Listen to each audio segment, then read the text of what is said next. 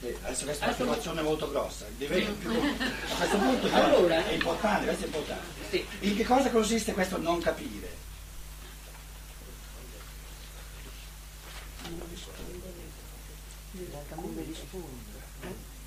Capire nel vissuto. Cioè tu capisci, ovviamente, anche perché sei lì, devi fare questo. Intellettualmente, ma manca, perfetto, manca il vissuto. Un maestro, la pratica ma nella, non, non, non, mi sembra che uno capisca quello che dietro di noi, di me in questo caso, c'è come vissuto umano, ma in, in diverse sfaccettature, su questo argomento che stiamo trattando. E allora tu giustamente vai avanti, non ti sentirò mai dire sì, capisco quello che stai dicendo, aggiungo, e questo è il metodo tuo. Però mi farebbe tanto piacere ogni tanto dire, sentirti dire a noi Bene, questo lo capisco, l'ho vissuto anch'io, andiamo avanti. No. Che ti interessa cosa io ho vissuto? Essere nella verità di quello che stiamo discutendo. No. Eh, sta attento. Sta attento. Ognuno fa la sua strada. Se tu hai pensato che io abbia mai detto delle cose senza il vissuto, hai pensato sbagliato. Io parlo soltanto di cose che ho vissuto al 100%, ecco. se no non ne parlo. Però eh, devi interrogarti tu come mai nel modo in cui l'altro ne parla non ci vedi il vissuto, perché io ti sto dicendo che c'è, se no non ne parlerei. E questo non vedere il vissuto nell'altro, sai cos'è? È un modo di proteggersi. Avendo la scusa, sì, quello lì è, stato un prete, eccetera, eccetera, quindi non, non, parla di cose che non ha vissuto, uno si protegge. E quindi resto io, ne, ho ragione io perché lui non sa di che cosa parla. È un modo di proteggersi, secondo me.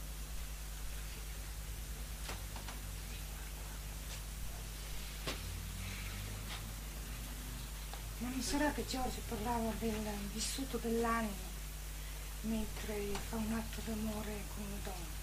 Sì. Cioè vive nella sua anima tutte quelle bellissime cose che ha detto. Sì. E lui Qui diceva... invece sembra che salti. Natura spirito, l'anima e lo stato. Ecco, questo diceva. No, io natura e parlo dell'anima, io parlo di quello che viviamo.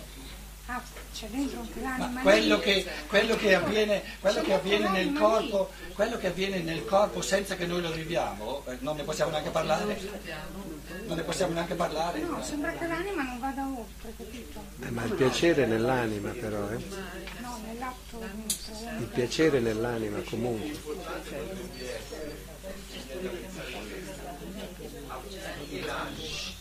possa vivere nella, nella maniera migliore possibile ciò che avviene nel corpo è soltanto quando è talmente trasparente e pulita da far sì che non impedisca che lo spirito possa comunicare correttamente col corpo, perché solo in quella maniera si esalta e c'è un'espansione del godimento di cui si parlava prima.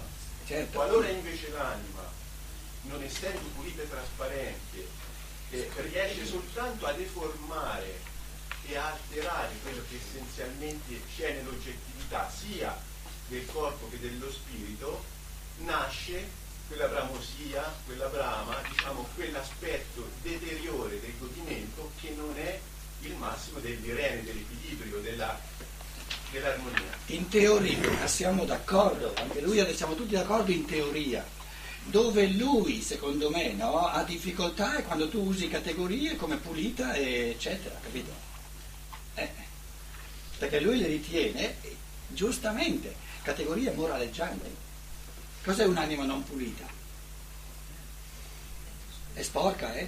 Non pulito è sporco. E lo sporco cos'è? La natura non può essere sporca. È sporca quando ci metto del mio. No, ci manca lo spirito. Quando manca. Quindi le uniche categorie moralmente pulite sono le categorie che presentano il male come assenza del bene. Però l'assenza del bene, se uno non ha, non ha l'esperienza del bene, non capisce di che si tratta e prende questo, questa, questo, questo eh, questa interpretazione del male come un'affermazione su ciò che ha che glielo presenta come sporco. Lì è il frainteso. Siccome non, si, si, si, fa fatica a capire ma di che si parla se non ne ho l'esperienza, e in fondo il male è soltanto la mancanza di questo che ci, potre, che ci potrebbe essere, allora se mi dice male di ciò che io ho, allora sta dicendo che è male in se stesso, allora è sporco, allora non è pulito, allora non è... E questo non è vero, perché la natura non è sporca, la natura è natura. Puro mondo del padre. Pensavo che eh, l'errore può essere nell'anima, non mai nel corpo né ovviamente nel spirito. Sì, certo, certo, però per carenza. Per carenza. Sì, ma voglio dire, guarda che è tutt'altro modo di articolare il pensiero se tu presenti il male come carenza o se lo presenti come sporco, perché lo sporco è qualcosa, la carenza è un vuoto, capito? È tutta lì la differenza, è tutta lì la differenza. E le riflessioni che vengono fatte hanno profondamente ragione, perché eh, tutta la tradizione ha ragione quando parla della Chiesa Cattolica, Tieni presente la Chiesa Cattolica mi ha scomunicato, eh? Tra l'altro. Io sono l'unico qui che ha l'onore di essere ufficialmente scomunicato alla Chiesa Cattolica. Quindi non mi metto in quella, in quella, in quella cassetta lì. Nero, bianco? Com'è? Sì, sì, certo, devono dare per decreto. Eh certo. E un prete lo devono scomunicare, un fedele qualsiasi non si preoccupano più di tanto. Eh certo, per forza, detto, allora lì va, va, va, va, dietro a Steiner che è l'arcidiavolo e quindi ha abdicato, no? è diventato apostolo nei confronti della fede cattolica, non cristiana cattolica. Quindi quella, quella, quella cassetta lì non ci sono le... Per, per dire. Però è giusto il tuo discorso perché eh, prendiamo il fatto di Giuseppe, se, se eh, il Cristo, no? Se, fa, se si vuole fare uomo, se vuole nascere, no? e se ha un minimo di rispetto per il suo padre, che Dio padre, rispetterà almeno le leggi fondamentali del biologico. Perché se non rispetta le leggi fondamentali del biologico, non può, eh, non può pretendere di essersi incarnato come essere umano. E le leggi fondamentali, quelle più importanti del biologico, vogliono che perché nasca un bambino si uniscano eh, l'uomo e la donna la Chiesa cattolica, non il cristianesimo, questo è anticristianesimo, ha visto lì lo sporco, vedi? E allora ce l'ha messo via. Biologicamente Giuseppe nulla a che fare. E come ha questo bambino?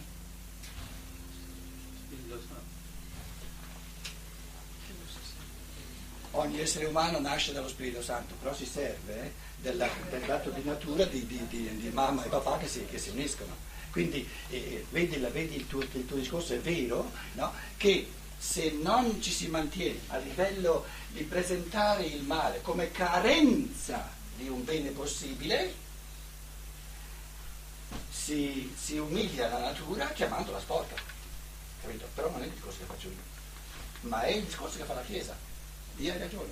Se no non si poteva arrivare a questo assurdo di materialismo, no?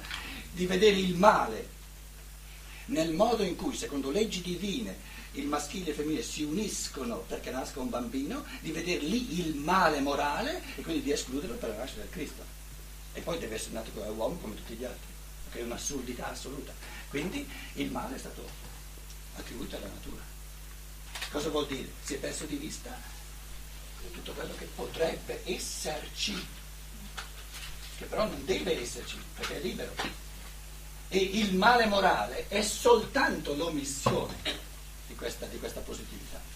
Solo quello è il male morale. La natura è in ordine, la natura è sappia, è saggezza, è quello che dicevi tu. Quindi io non ti sto, non ti sto smontando nulla su quello che tu dici eh, della, sulla natura. Il, la domanda che io faccio è ci rendiamo conto che c'è tutto un mondo aperto alla libertà umana e che il male morale è non vederlo, e non realizzarlo. Non vederlo come, come cammino di conoscenza e non realizzarlo come cammino morale. Solo quello è male. Solo quello è male. E perché è male?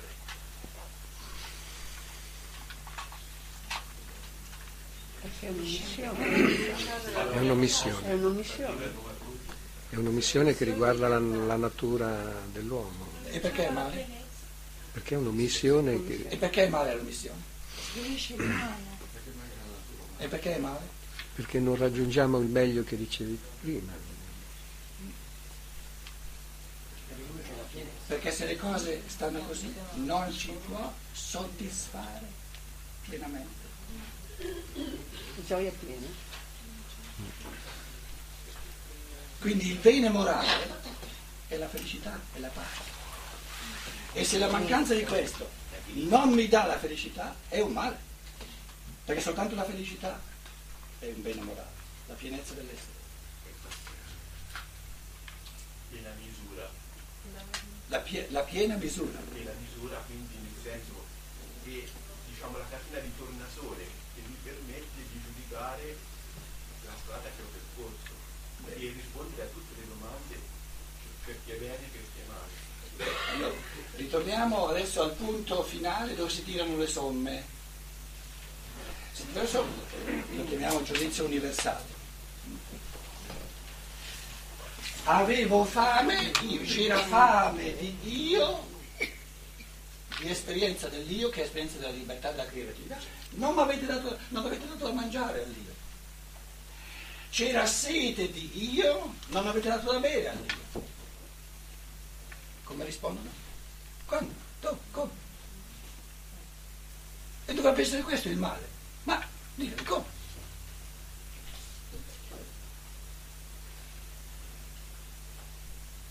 L'unico male morale che esiste è essere di meno di quello che si potrebbe essere. Altri mali morali non ci sono.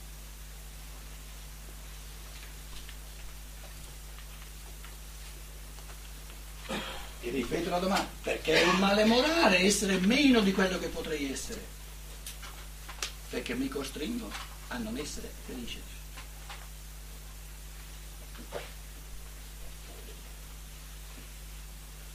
In queste riflessioni evitate, secondo me, tutti i moralismi, tutti i moraleggiamenti. Ogni altro tipo di riflessione che si aggiunge per la tangente moraleggia. E ricatti per i moraleggiamenti sono ricatti. ricatti. E una persona viene e dice a me basta questo, quello che ho.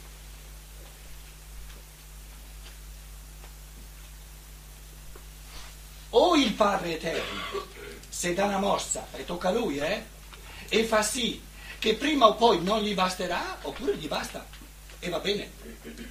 Però il Padre Eterno si deve muovere, se ha fatto la natura umana tale che questa metà non gli basta, allora non potrà in eterno dire mi basta. Dovrà arrivare al punto dove dice, eh però non sono felice. Eh, allora datti una mossa. Ma finché dice mi basta, gli basta.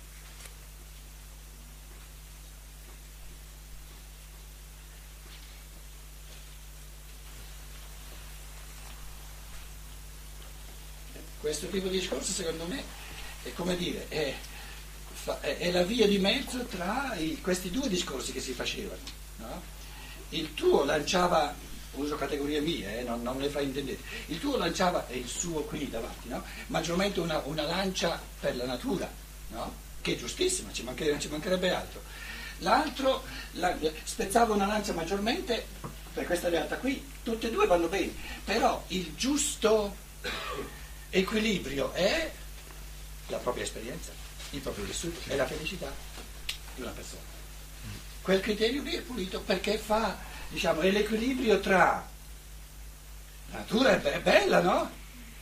Sì, però lo spirito è ancora migliore.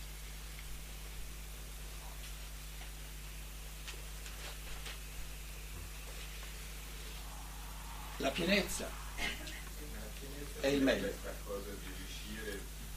Come dire, ad, ad, arrivare alla natura con una coscienza, cioè a, a, quella che è la tua natura senza perdere lo spirito. Questo è quello che cioè quello che mi mette questa cosa, cioè non è perché uno si abbandona alla natura totalmente, no?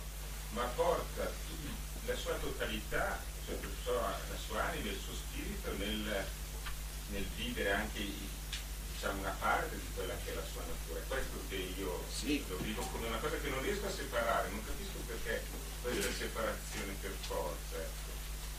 È un cammino di, di coscienza, di pensiero. No? il mito greco, la, la, la, mitologia greca è intrisa di saggezza, naturalmente. No? Il mito greco ti presenta le cose maggiormente, siccome eh, l'elemento morale no? della libertà, eccetera, è sorto maggiormente attraverso il giudaismo prima di Cristo, però il mondo pagano, cosiddetto pagano, era un plaidoyer per la natura. Allora, quando si tratta di rivalutare la natura, basterebbe tornare a una storiella, una parabola greca. Mm. Prima ho, ho, ho, citato una parabola cristiana no? che fa proprio l'equilibrio, il giusto equilibrio, la pace tra questi due fattori fondamentali. Invece la, la, la parabola greca, cioè il mito greco, spezza sempre una lancia per la natura. E allora ti dice, Zeus ha creato gli esseri umani e si è accorto che erano, alcuni erano più piccoli, altri insomma li ha creati come uno con l'argilla e non li poteva creare tutti uguali, se no sarebbe proprio, capito, un minimo di fantasia ce l'ha avuta alcuni erano più lunghi, altri più corti, altri più, più, e lo vediamo, no? E dice, ma che faccio? Adesso io qui sciolto un, un, un sacco di botti di saggezza e quanto gliene do? Luciano, lo ricordi il mito? No. Li ha riempiti tutti? Solo che chi si presenta con una damigiana eh, ne dà di più, chi, chi ha un bicchierino. Eh. Però il mito dice, non ha fatto torto nessuno, perché pieno è pieno, sono tutti uguali tutti ugualmente pieni.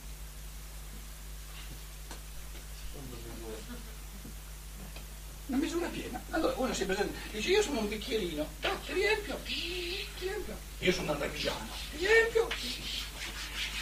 Chi è più pieno di questi due?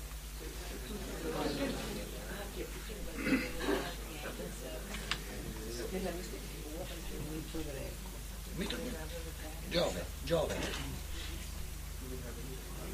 Giove si è trovato di fronte al problema di mettere insieme l'uguaglianza con la diversità.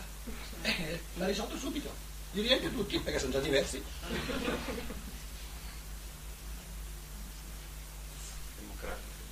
Democratico. però al contempo anche eh, differenziato, capisci? Però lui non ha fatto torto a nessuno. Il, il mito naturalmente è fatto per meditarci sempre di nuovo, perché uno se i miti, i miti antichi sono pieni di saggezza, no? sono stati ispirati, non sono stati inventati, no? quindi contengono tanti risvolti. È come il testo sacro, no? è pieno di, man mano che non ci meglio, eh, eh, scopre sempre. Eh, e secondo me quello che tu volevi dire è questo. La natura è piena, è pienezza.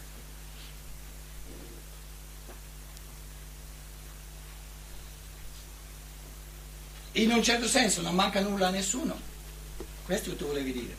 Però resta la domanda, mannaggia, io sono un bicchierino e quello è una damigiana.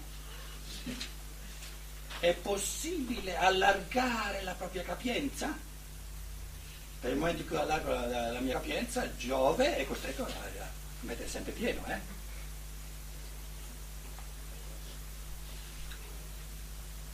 Quindi una categoria, anche quella pulita, che non moraleggia, è questa, coltivare lo spirito, è allargare la propria capienza.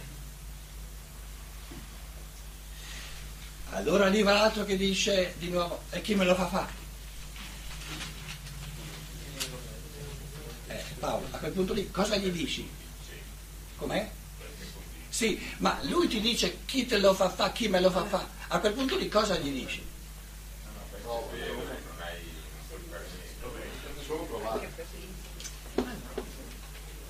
essere un bicchierino è una cosa così bella. Sono quello più, più, più mobile, no? Lo, può, lo, posso portare in giro dappertutto, una camigiana, ha bisogno di due persone. Però Pietro, questo contrasta con quanto dice alla fine del capitolo 16, dove dice il mondo di tribolazione. Eh. Eh, allora, il piccolino che è pieno di se stesso e si accontenta. Sì. Quello sembra che non triboli. Sì. Perciò io dicevo, dieci anni fa io picchiavo di più come fa il Vangelo. No? Adesso mi sono reso conto, man mano vissuto con gli uomini, no? vissuto, no? che il Vangelo ci presenta punti di arrivo. Però è importante quando, quando abbiamo a che fare gli uni con gli altri che ci come dire, che, che dialoghiamo anche sui passi concreti che portano lì. Lei insisteva sulla tribolazione, insisteva sul fatto no, no, no, no, non ti dà felicità. È giusto il suo discorso, però lui diceva sì, mm, mm, eh, catapulti l'essere umano a uno, a uno stadio evolutivo e in passi per arrivarci. Questo secondo me era eh, il travaglio che abbiamo, che abbiamo messo in moto, capito?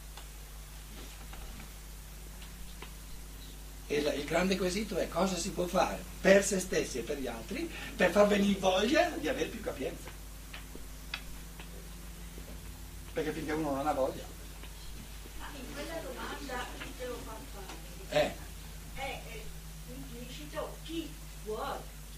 Chi vuole. Sì, ma... E quando, eh, quando va la, la, la, la bontà e la giustezza e la, e la consistenza di ciò che io, cioè nessuno me lo fa fare da fuori, ma io, io lo voglio fare. Io lo faccio. Sì, no, no, no, la, l'affermazione è un'altra, l'affermazione sta a dire, l'affermazione sta a dire, chi te lo fa fare a sbuffare, non sei capace di godere la vita, era un po' quello che diceva lui. Lui ti sta dicendo, non sei capace di godere la vita, siccome non sei capace di godere la vita, vai a cercare, arrampicarti, godi la vita. E a quel punto di che gli dici? Eh, per me non è, io non, non sono d'accordo, per me non è quello, ho questa domanda, ho questa domanda interiore di farlo, è la mia domanda interiore. Sì, però, ti, però ti, ti accorgi che il pensiero lo articoli poco, ti, ti rendi conto, vedi? Che stai... È proprio quello. Io ne ho bisogno, cioè lo decido io, lo decido io perché è la mia necessità, Quindi direi perché non sono felice insieme. la cosa importante è non dimenticare di percepire la nostra insoddisfazione, quindi di sentire come sintomi, non eliminare i sintomi di malessere e di insofferenza, quindi non vanno anestetizzati, sia fisici che morali che psichici. Questo è un discorso concreto. Questo è un discorso concreto. Certo. Il concreto è sempre, no? Capito? La, la- la mediazione tra lo stato attuale e lo stato di perfezione. Sono i passi concreti. Meno male che non stiamo bene, certo? E quando, e quando stiamo troppo bene ti arriva un tsunami. Vedi? Eh, se no, eh, quando, quando un bambino si sta danneggiando, no? Non se ne accorge, ma si sta danneggiando, la mamma che deve fare per... per, eh, eh, deve ricorrere a...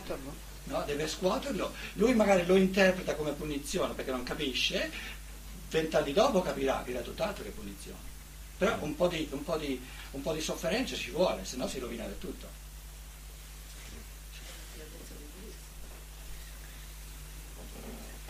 D'altra parte, dire, dire,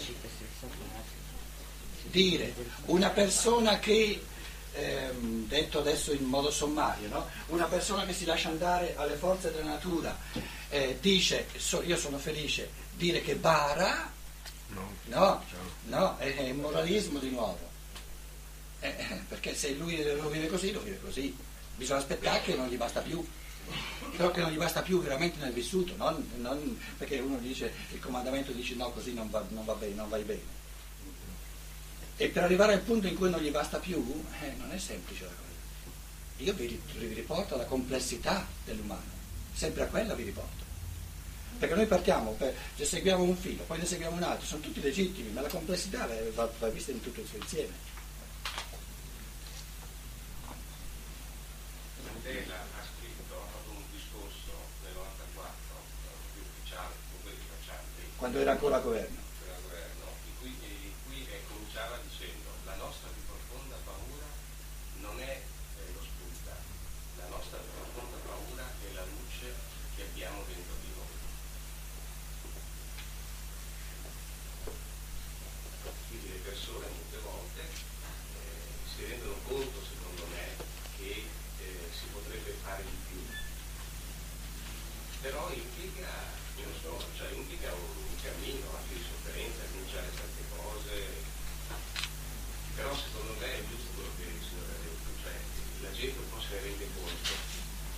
un uccellino qua di fianco che, glielo dice come, no? però poi di fatto...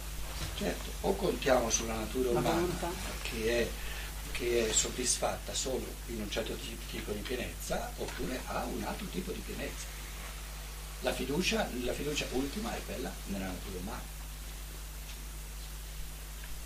Che finché non ha tutto quello a cui aspira, non può essere veramente felice. Però non hai il diritto di dirglielo dal di fuori. Ne farà l'esperienza se fa parte della natura umana.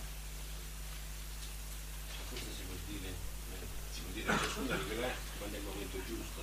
C'è questo passaggio, ci sarà quando è il momento giusto. Sì, però c'è il male morale è l'omettere. Perché adesso stai dicendo no, omettere non esiste, perché quando arriva il momento giusto ognuno lo fa. L'omettere c'è.